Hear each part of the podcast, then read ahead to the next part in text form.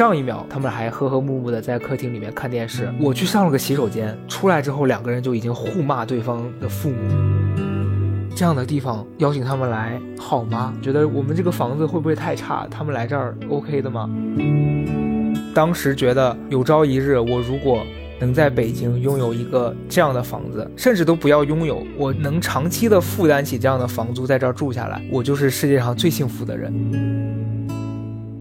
我马上又要搬家了，我好累啊！我昨天算了一下，我在北京差不多马上六年。已经六年了，六年六年刚过，然后搬了一二三四五六，搬了六次家，平均一年搬一次。但其实我严格的算了一下，我每一个房间逗留的时间根本没有到一年，就是有的地方只住了两个月，有的地方住了三年。然后我马上就要搬到下一个新家了，我预计这个新家可能也就住一年左右，头好疼啊！每次搬家真的是抽筋拔骨。为什么这期又是自己一个人聊一聊呢？首先不用约嘉宾，真的很快乐。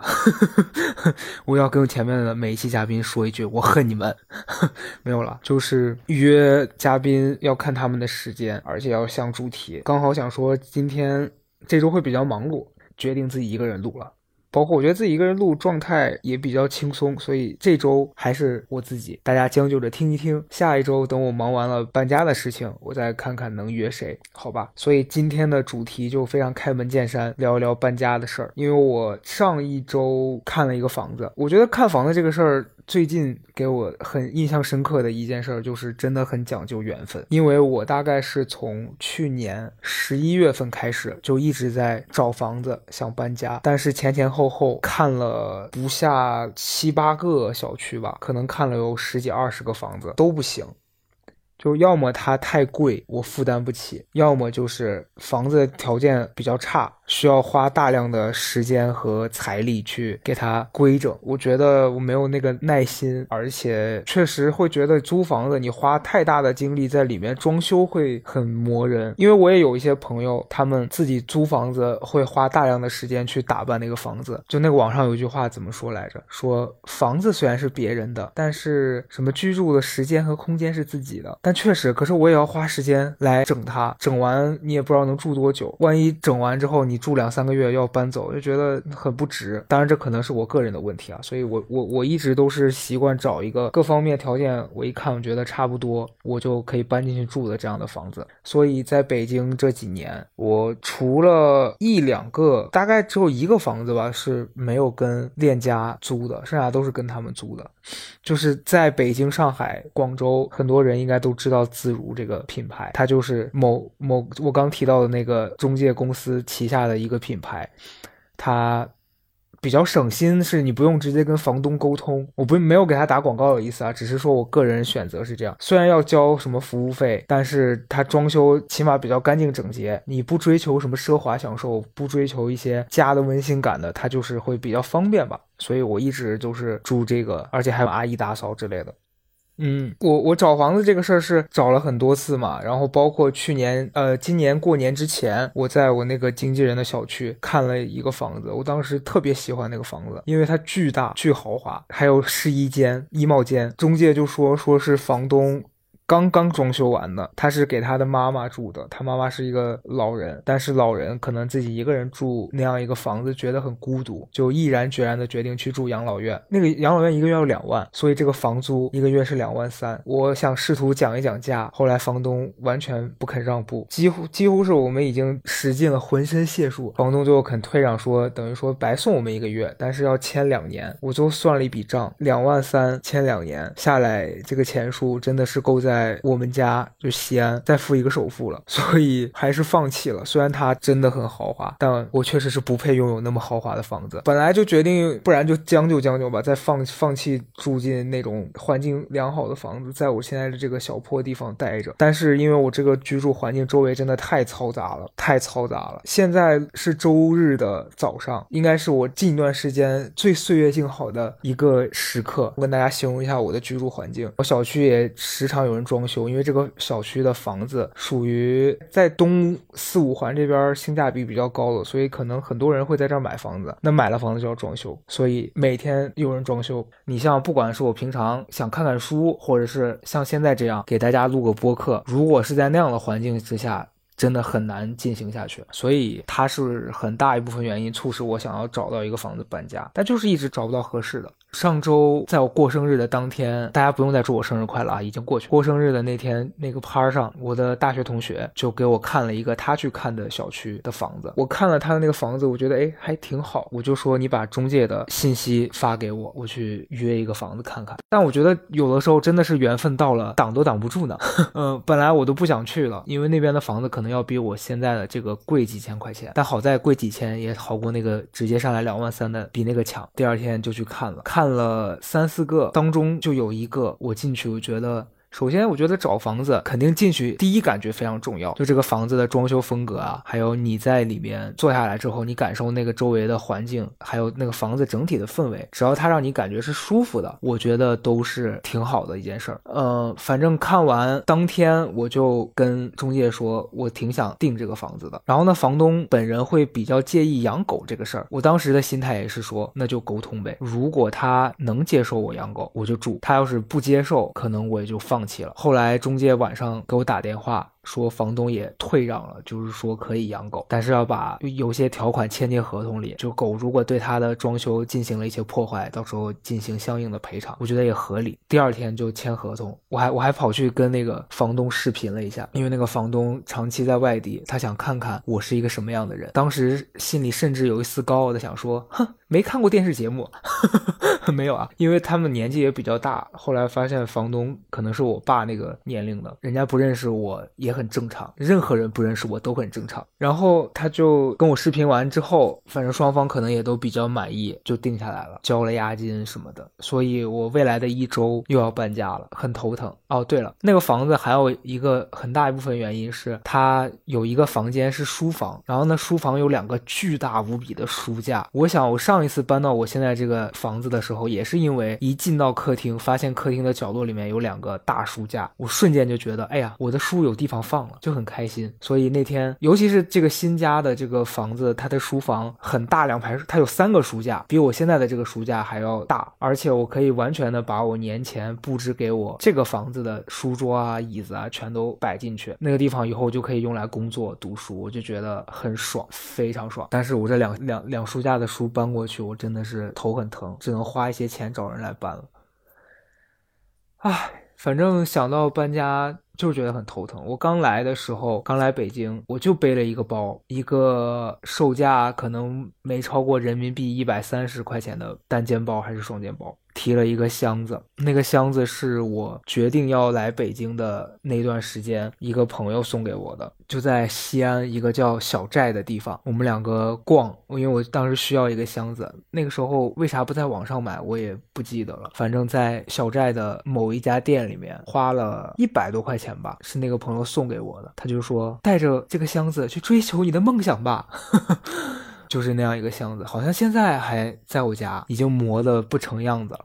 我还记得我我当时从西安来北京的那天，我就背着那个包，提着那个箱子。去高铁站西安北站坐了一辆一等座的高铁，那是我人生第一次坐一等座，因为真的买不到二等座，但又很着急。其实后来想想真的很蠢，当时人家叫我三月一号来报道，那时候刚过完年嘛，票很难抢。其实那时候我如果跟他解释一下，说能不能晚一周再出发就可以。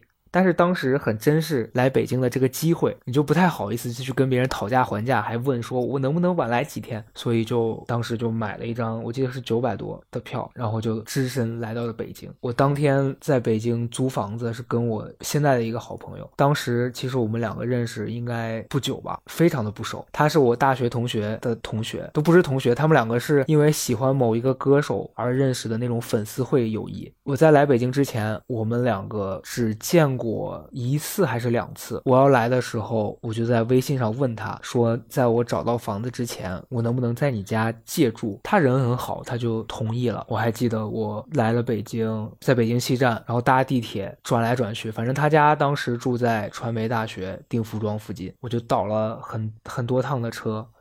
到了他家，然后住在他家的那几天也是很微妙，因为他跟他的对象住在一起。我这个朋友和他对象其实人都很好，但他们两个的脾气都很差，他们俩就是会经常发生一些摩擦，而且真的很不把我当外人。我你想想，一个刚来北京北漂的这样一个。就是一个没见过世面的小朋友，到了一个没那么熟的人的家里，他们两个见天了。就当时的场景是，上一秒他们还和和睦睦的在客厅里面看电视，我去上了个洗手间，出来之后两个人就已经互骂对方的父母，然后开始用东西扔对方，然后有一个人站起来就把门一摔就出去了，就很很 unbelievable。我就跟我爸发微信让他赶紧把我的铺盖什么的寄过来，当时没带铺盖嘛，就想说等到租到了房子再让他们寄给我一套。我爸就很磨蹭，我爸说那给你。寄一个什么邮政吧，我当时火蹭一下就起来了，我就跟我爸生气，我说你赶紧给我寄顺丰，立刻马上。后来在他家住了两天吧。我们就去看房子，因为那时候在中关村上班，我就租在了回龙观。上班好像也要四十分钟一个小时的样子。但是那个时候，我当时没有，从来没有租过房子嘛，自己一个人。那个房子应该可能十平米左右吧，就一个房间，进去一个书架，一个衣柜，还有一个单人床。那个单人床小到什么程度？就我一个一米七五也不算高的这样一个成年男性。躺在上面是不能翻身的，因为真的会掉下去。我有好几次在午夜梦回的时候，被自己差点闪下床的那个失重感吓醒，因为真的太小了那个床。当时那个室友，因为是那种合租嘛，跟不认识的人合租，那个室友好像是一个程序员吧。回龙观那边西二旗住了很多程序员，我们当时每天也就是互相见面，说哎回来了，哎要走了，这样反正就直到我住了两个多月，我搬走了，我们俩都没有认真的聊过一次天或怎么。怎么样？反正就在那个地方住了两个多月。后来我认识了一个老乡，就就是后来我们在反正通过朋友认识，他在找合租室友嘛。当时觉得，哎，老乡肯定是比这种陌生人合租要更好的，我就去了。所以在回龙观住了两个月之后，这是我的第一次搬家。第一次搬家也没有拿太多的东西吧，就基本上还是一个箱子一个包就走了。嗯，走了之后就去住到了西小口啊，我现在都没有概念说西小口到底在哪，反正也是那一带，好像是六号、十号线还是十五号线，我不记不清了，反正就是在那边。呃，当时跟这个朋友，我们两个住在那个小区叫什么我也想不起来了，真的太久远了。但那个小区非常豪华，就是我唯一记得的。就一进小区的正门，里面有一个那种欧式的喷泉，就是那种什么断臂维纳斯一类的。然后整个小区的装修风格也非常的新潮，小区绿化也非常的好，就比我之前住的那个回龙观的那小区要好很多。哦，我还记得我住的第一个小区叫荣泽家园，我不知道有没有朋友住在那里哈。反正后来到了西小口的这个小区，当时觉得很方便，因为那个小区是从那一站的地铁出来，走大概一百米就到了。然后我跟这个朋友就在里面合租，同时这个房子里面还有大概三四户加我们应该是一共有四户人合租这个房子，然后有两个人是住在一起的。还有一个人是单独住的一个大哥，感觉是那种没什么正经事儿，整天出来乱侃的那种大哥。反正在那儿住了六个月吧，在那儿住六个月，搬走也是因为我后来跟当时的那个老乡闹得不是很愉快，因为我这个老乡是一个这样的人，他就是特别喜欢干涉别人的人生。比如说那个时候，我喜欢看美剧什么的，我只要在家一打开美剧，他就会过来说：“你能不能看点有意义的东西？你不觉得你在浪费自己的人生吗？”然后他好像是北师大毕业的，所以他就老拿这个事儿在那炫耀。我也不知道这事儿有什么值得炫耀的，人家那么多北师大的人也没见每一个都像他一样出来说啊，我可是北师大毕业的。那你说赵英男、张琳这种清华毕业的，不得飞到天上去了？反正我们俩经常会因为这。这类的小事产生摩擦，他就特别爱干涉别人，我就觉得很烦。后来也很精彩，是反正发生了一件很诡异的事儿。有一天我告诉他我不回来了，我就说我今天去住到我之前刚来北京的时候那个朋友的那个人的家里。结果我那个朋友忘了我要去他家这件事儿，他当天就去了天津。那我。自己就没办法再到人家家去了嘛。下班的时候我就回到了自己的家。那天非常的狗血，好像回家的诱惑啊。就我我打开门，我就听到了那个卫生间有人在洗澡，我就以为是这个室友在用卫生间。结果听一听，我觉得不对啊，我好像听到了两个人的声音，这像不像那种 就家庭伦理剧？我就听到两个人，然后就是就是发出那种娇笑声，就那种哈哈哈哈哈哈，来追我呀，来追我呀，是我加上去的。反正就我当时就觉得，哎，不对，肯定是有人带了带了别人回来。于是呢，我就看到我的桌子上摆了一个粉色的 iPhone 六 S 吧，应该是当时，因为那手机首先它不是我的，其次不是那个室友的，那肯定是一个陌生人的，而且它是粉色，大家自己脑补一下。然后我就想说，好的，我得赶紧跑了，不然一会儿撞到人家俩多尴尬呀！我就默默的在窗台上收了我当天要穿的衣服什么的，我就背着我的包，蹑手蹑脚的。跑出去坐地铁，我当时也不知道自己要去哪，好像最后我应该是去投奔周宗正了吧？当时就是真的很尴尬。你说碰到这样的事儿，你怎么处理啊？人家带了人陌生人回家，然后你自己就 非常的尴尬。后来就嗯，没隔多久吧，应该是当时应该。我在公司上班，公司要搬家了，我住在他那个地方也是实在很不方便了，我就搬走了。当时应该是在那边住了六个月嘛，我记得搬过去的时候可能是呃春天，然后住六个月，差不多到秋天、冬天的时候，跑到现在的这附近，就是东边来找房子。当时我一个好朋友住在姚家园儿。就离朝阳大悦城比较近的地方，因为那时候真的太穷了，真的穷到不能想象。你想在北京一个月挣四千块钱，真的要过得很辛苦。当时房子一个月就要一千八，你想挣四千，一个月房租卡掉一半儿。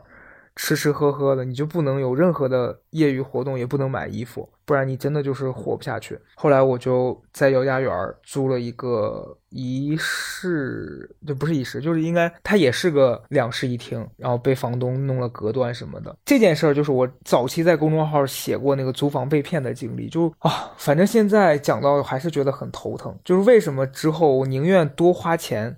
去住自如，去找链家，我也不愿意再找那种小中介，因为在北京那些小中介真的太可怕了。划重点啊，就有要租房子的同学朋友，你们一定要认准大中介，虽然它贵。但是贵有贵的道理，我就是被坑过。当时租那个房子就去看，我看房子那时候完全没有经验，我是晚上去看的。然后晚上进那屋子里面，可能那时候对生活要求也比较低吧，那个房子灯也没有很明亮，我就觉得哎，好像还行。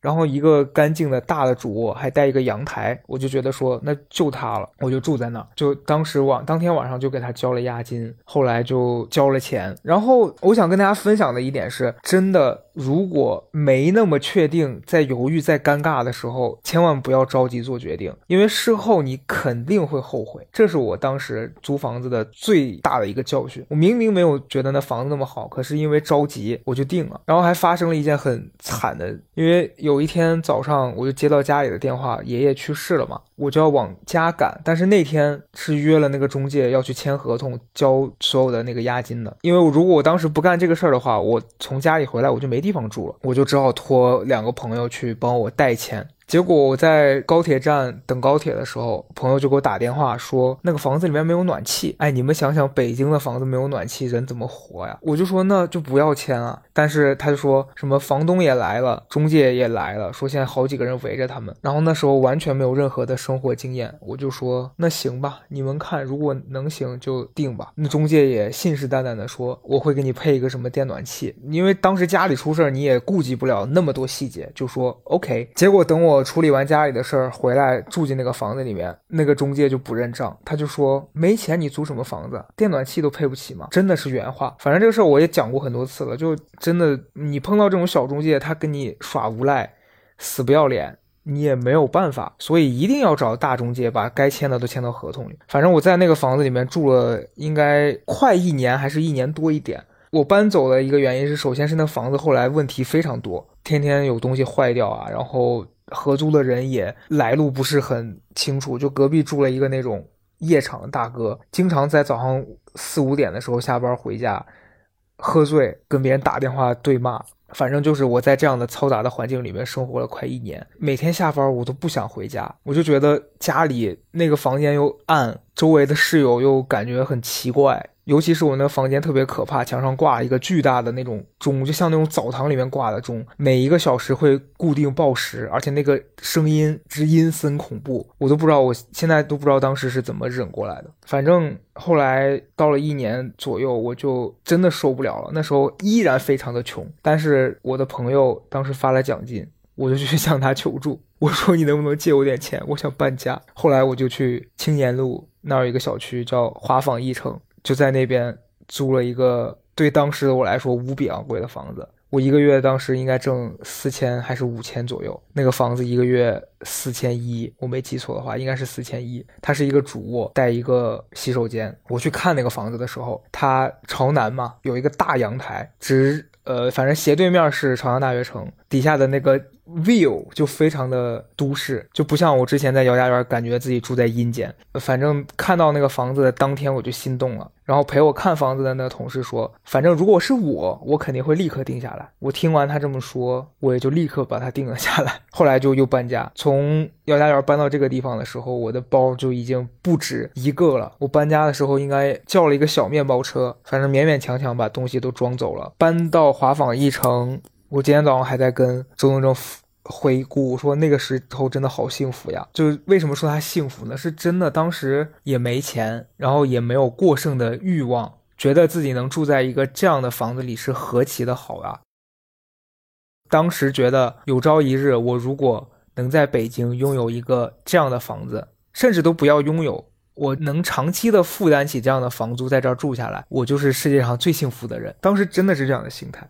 反正住在那儿的那段时间，每天都很开心。你下了班，你也就想赶紧回家，因为你觉得当时的那个坐在那个窗台旁边就是很幸福。我还记得我买了一个那种懒人沙发，放在了窗台上，买了一个那种廉价的淘宝的地毯铺在窗台。那时候也没有养狗，就自己，反正没事儿就窝在那个懒人沙发上，在那边发呆玩手机。当时觉得好幸福啊！真的非常幸福。后来住了五个多月，为什么要搬走呢？是因为好像是中介告诉我说房东要卖房子了，说你们赶紧找房子吧。那我当时就想说，OK，就找吧。当时我跟周东正就打算合租了嘛，因为他也要搬家了，我们俩就一起看。其实那时候我最不想去的就是像素。我觉得在北京很多人肯定都知道北京像素这个小区，因为人特别多。那小区像一个鸽子笼，据说好像小区里面住了有两万人，我不知道这个。数字准不准准确？总之呢，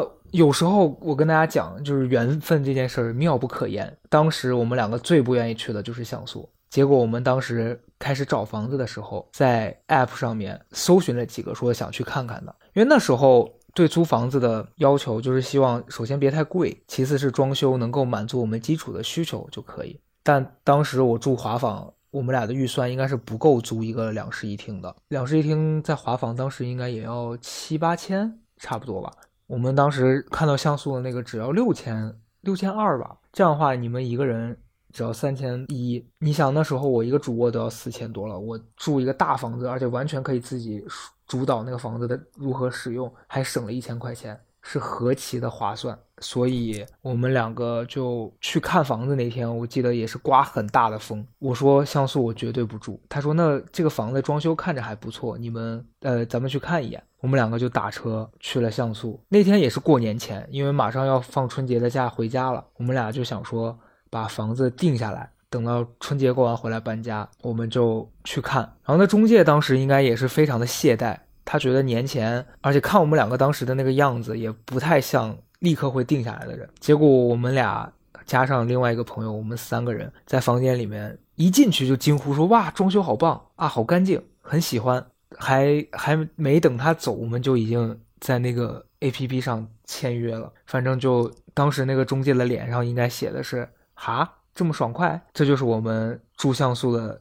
一个瞬间就决定了，那个房子反正真的是挺好的。我现在想想，我觉得那个房东本人也是蛮有品位的。那个房子整个装修是那种欧式的元素在里面，完地板是那种青绿色，然后房间的墙是浅蓝色，反正搭起来就很好看。反正反正就是这个房子当时真的非常符合我们俩的预期，我们就住进去了，在像素住了一共有三年。反正那个地方也给我留下了很多很深刻的记忆。比如说，当时刚上完奇葩大会节目播出的时候，是在那个房子里看的。后来录了一个节目，叫《男子甜点学院》还是俱乐部，就是康永哥的一个节目。他和马老师到了我家来录制，那时候真实的想法是这样的地方邀请他们来好吗？觉得我们这个房子会不会太差？他们来这儿 OK 的吗？然后他们来，当时说你这个房子还不错什么的。那个节目在爱奇艺上现在还是可以看得到的，你们有兴趣的可以去看一看，看一看三年前还比较圆润的我。那个房子就住到后来是因为哦，那房子让我崩溃的是因为隔壁有一家邻居。每天装修，真的装了有一年多。我当时说他是不是要装皇宫啊？后来搬走之前发现他真的装了一个皇宫，这都不是问题，是那个人真的很奇葩。他他到什么程度？他每天扰民，装了一年，你想所有的邻居都苦不堪言。我家我家是十五层的最边边，他在我旁边，所以我是躲不掉的。他每天电钻一响，我简直想死。后来很多邻居投诉他干嘛不顶用，因为像素的物业很差。我可能也得客观的说，因为人太多，他们也管不过来，鱼龙混杂。反正每一次有人打电话投诉报警啊，他们家人是什么呢？警察来敲门，他们就不吭声，假装自己家里没有人，绝不绝吧？你们就说，反正等警察一走，他们就又开始该怎么样怎么样。偶尔有几次是我下楼遛狗的时候，刚好撞见他们家有一个工人出来了，好像那个人长得就比较像贾樟柯电影里面的那些形象。就很朴素，很朴实，然后衣服上有很多那些装修留下的灰尘啊什么的。他见了你，他也不说话。有几次比较可怕的是啊，就我能明显的听到他本来在开门，我一开门，他就那边就没动静了。本来他可能是准备出来的，但是因为我要出去，他就把门锁死了。这像不像那种恐怖片啊？有好几次这样，然后有几次是我进电梯的时候，他已经在里面了。然后他就看着我也不说话，我当时本来都想问他说：“你们家要装到啥时候啊？”但我也不敢，因为他看起来很凶。反正在这种情况下受折磨也受折磨了快一年。我记得后来有一个微信大群，就像像素里面的那些住户，有一个人在里面说说，因为他们家我已经搬走了，祝你们好运，完全是一个幸灾乐祸的态度。反正他后来就装好了。装好之后，也是那段时间，我真的是不想在那儿住了。压倒我的最后一根稻草是，我记得小区里面有一个狗，流浪狗叫小黑，好像是。因为一般流浪狗好像名字都比较潦草哈。那个小黑我也见过它几次，就在小区里面流浪，会有一些好心人喂它一些吃的啊、水啊。它有一天跑到了，嗯，好像是南区的某一栋楼里面，就不知道被哪一个坏人就把它从楼上扔下来了。这件事儿至今我都没办法接受，包括那段时间，呃，有一个群是养宠物的人的群，有人在讲说有人在小区里面投毒，就故意他们知道小区里面很多人养狗嘛，他们就投毒，然后那些狗吃了那些东西就当场就中毒死亡。还有一个有一个人好像他家养了一个狗，是那种品种比较特别的那种猎犬，那个狗就误食了一个东西死掉了。加上小黑被人从楼上扔下来这件事儿，我就非常的气愤，但我也没有能力改变什么。有一天晚上，我记得我去遛我们家狗的时候，在小区，它那天应该是饿了一整天了。我带它在小区里面走，它到路边突然看到一个东西，它就吃到嘴里了。虽然很黑，但我看到它把东西吃进嘴里了，我立刻就冲过去把它嘴掰开，把那个东西拿出来了，是一块香肠。就现在你也没办法去判断这件事儿当时的香肠有没有毒，反正。好在不管有毒没毒，我都把它给掰出来了，它也就没事儿。但那个时候就非常后怕，我说万一它吃到什么毒死了，我真的没办法接受。后来我就开始看房子，就漫长的找房。当时觉得新天地好像还行，就又碰到了一个中介，那个中介也挺坑的。这就要再跟大家分享一个找房小心得之二：即便是大中介，也会有烂的工作人员。那个男的就真的是蛮差劲的。我现在想想，我就是觉得。I hate you。他带带我看了好几个房子吧，当时真的是没有特别满意的。本来看了，本来有一个房子是在 App 上看到，我觉得特别好，但我还没来及看就被人租走了。剩下的有一些房子，要么是楼层不太好，要么是那个房子本身可能有点旧，或者是洗手间没有干湿分离，就就是会比较湿。我就因为这些东西还在顾虑嘛，当时觉得说在像素。你想找一个，因为住了三年，你搬家已经是一件很浩大的工程了，就觉得既然要搬，一定是要找一个非常满足自己预期的，想慢慢看。后来就看到了我现在住的这一间，当时房子特别新，刚装修完，屋里的甲醛味巨大。我进来看的时候，我就觉得很新、很明亮，因为它的客厅、卧室两个卧室全都朝南，我觉得好棒啊。但是其实它装修的风格也比较就正常，就非常简朴，铺了一个地砖，刷了墙，也没有任何的设计可言。最大的优点是干净明亮，而且是旁边客厅有两个书架嘛，所以当时这个比较让我觉得，哎，好像可以租。但后来回去的那几天，我在考虑，我觉得也不是特别满意，就想放弃了。因为那个中介非常的锲而不舍，就追着我跟我说，你一定要考虑。你看你纠结那么久了，我当时也是确实因为狗的事情，加上在像素住太久了，我觉得那个地方非常嘈杂，还有它电梯真的经常坏，我还在里面被困过一次，我就想说，那就赶紧。搬走吧，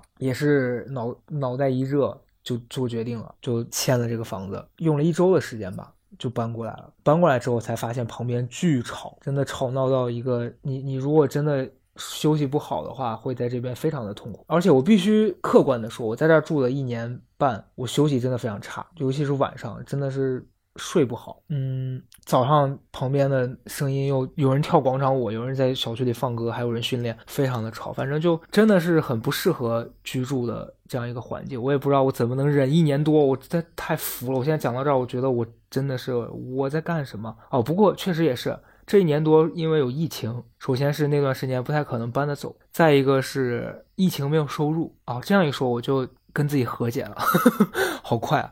反正就也是前段时间，从去年年底的时候，我就想说我要搬走，我不想在这住了，太吵了。但是每一次找一找，发现找不到合适的，我就又开始纠结。我说那不然就再将就将就。然后碰到一个像我现在这样子的风和日丽的早晨，很安静。我跟大家形容一下我现在处的环境吧。因为我的书架旁边我放了一个大的椅子，是自己买的，上面铺了一个宜家的那种长毛的垫子，然后窗外。是很多树，风一刮，它会随风飘荡。窗子的玻璃是我过年的时候找了师傅来家里擦的，也非常的洁白明亮。这个时候，你听到外面的鸟叫声，还有此刻稍纵即逝的闲暇安静，你就会觉得哇，人生太美好了。可是这个美好只能持续几个小时。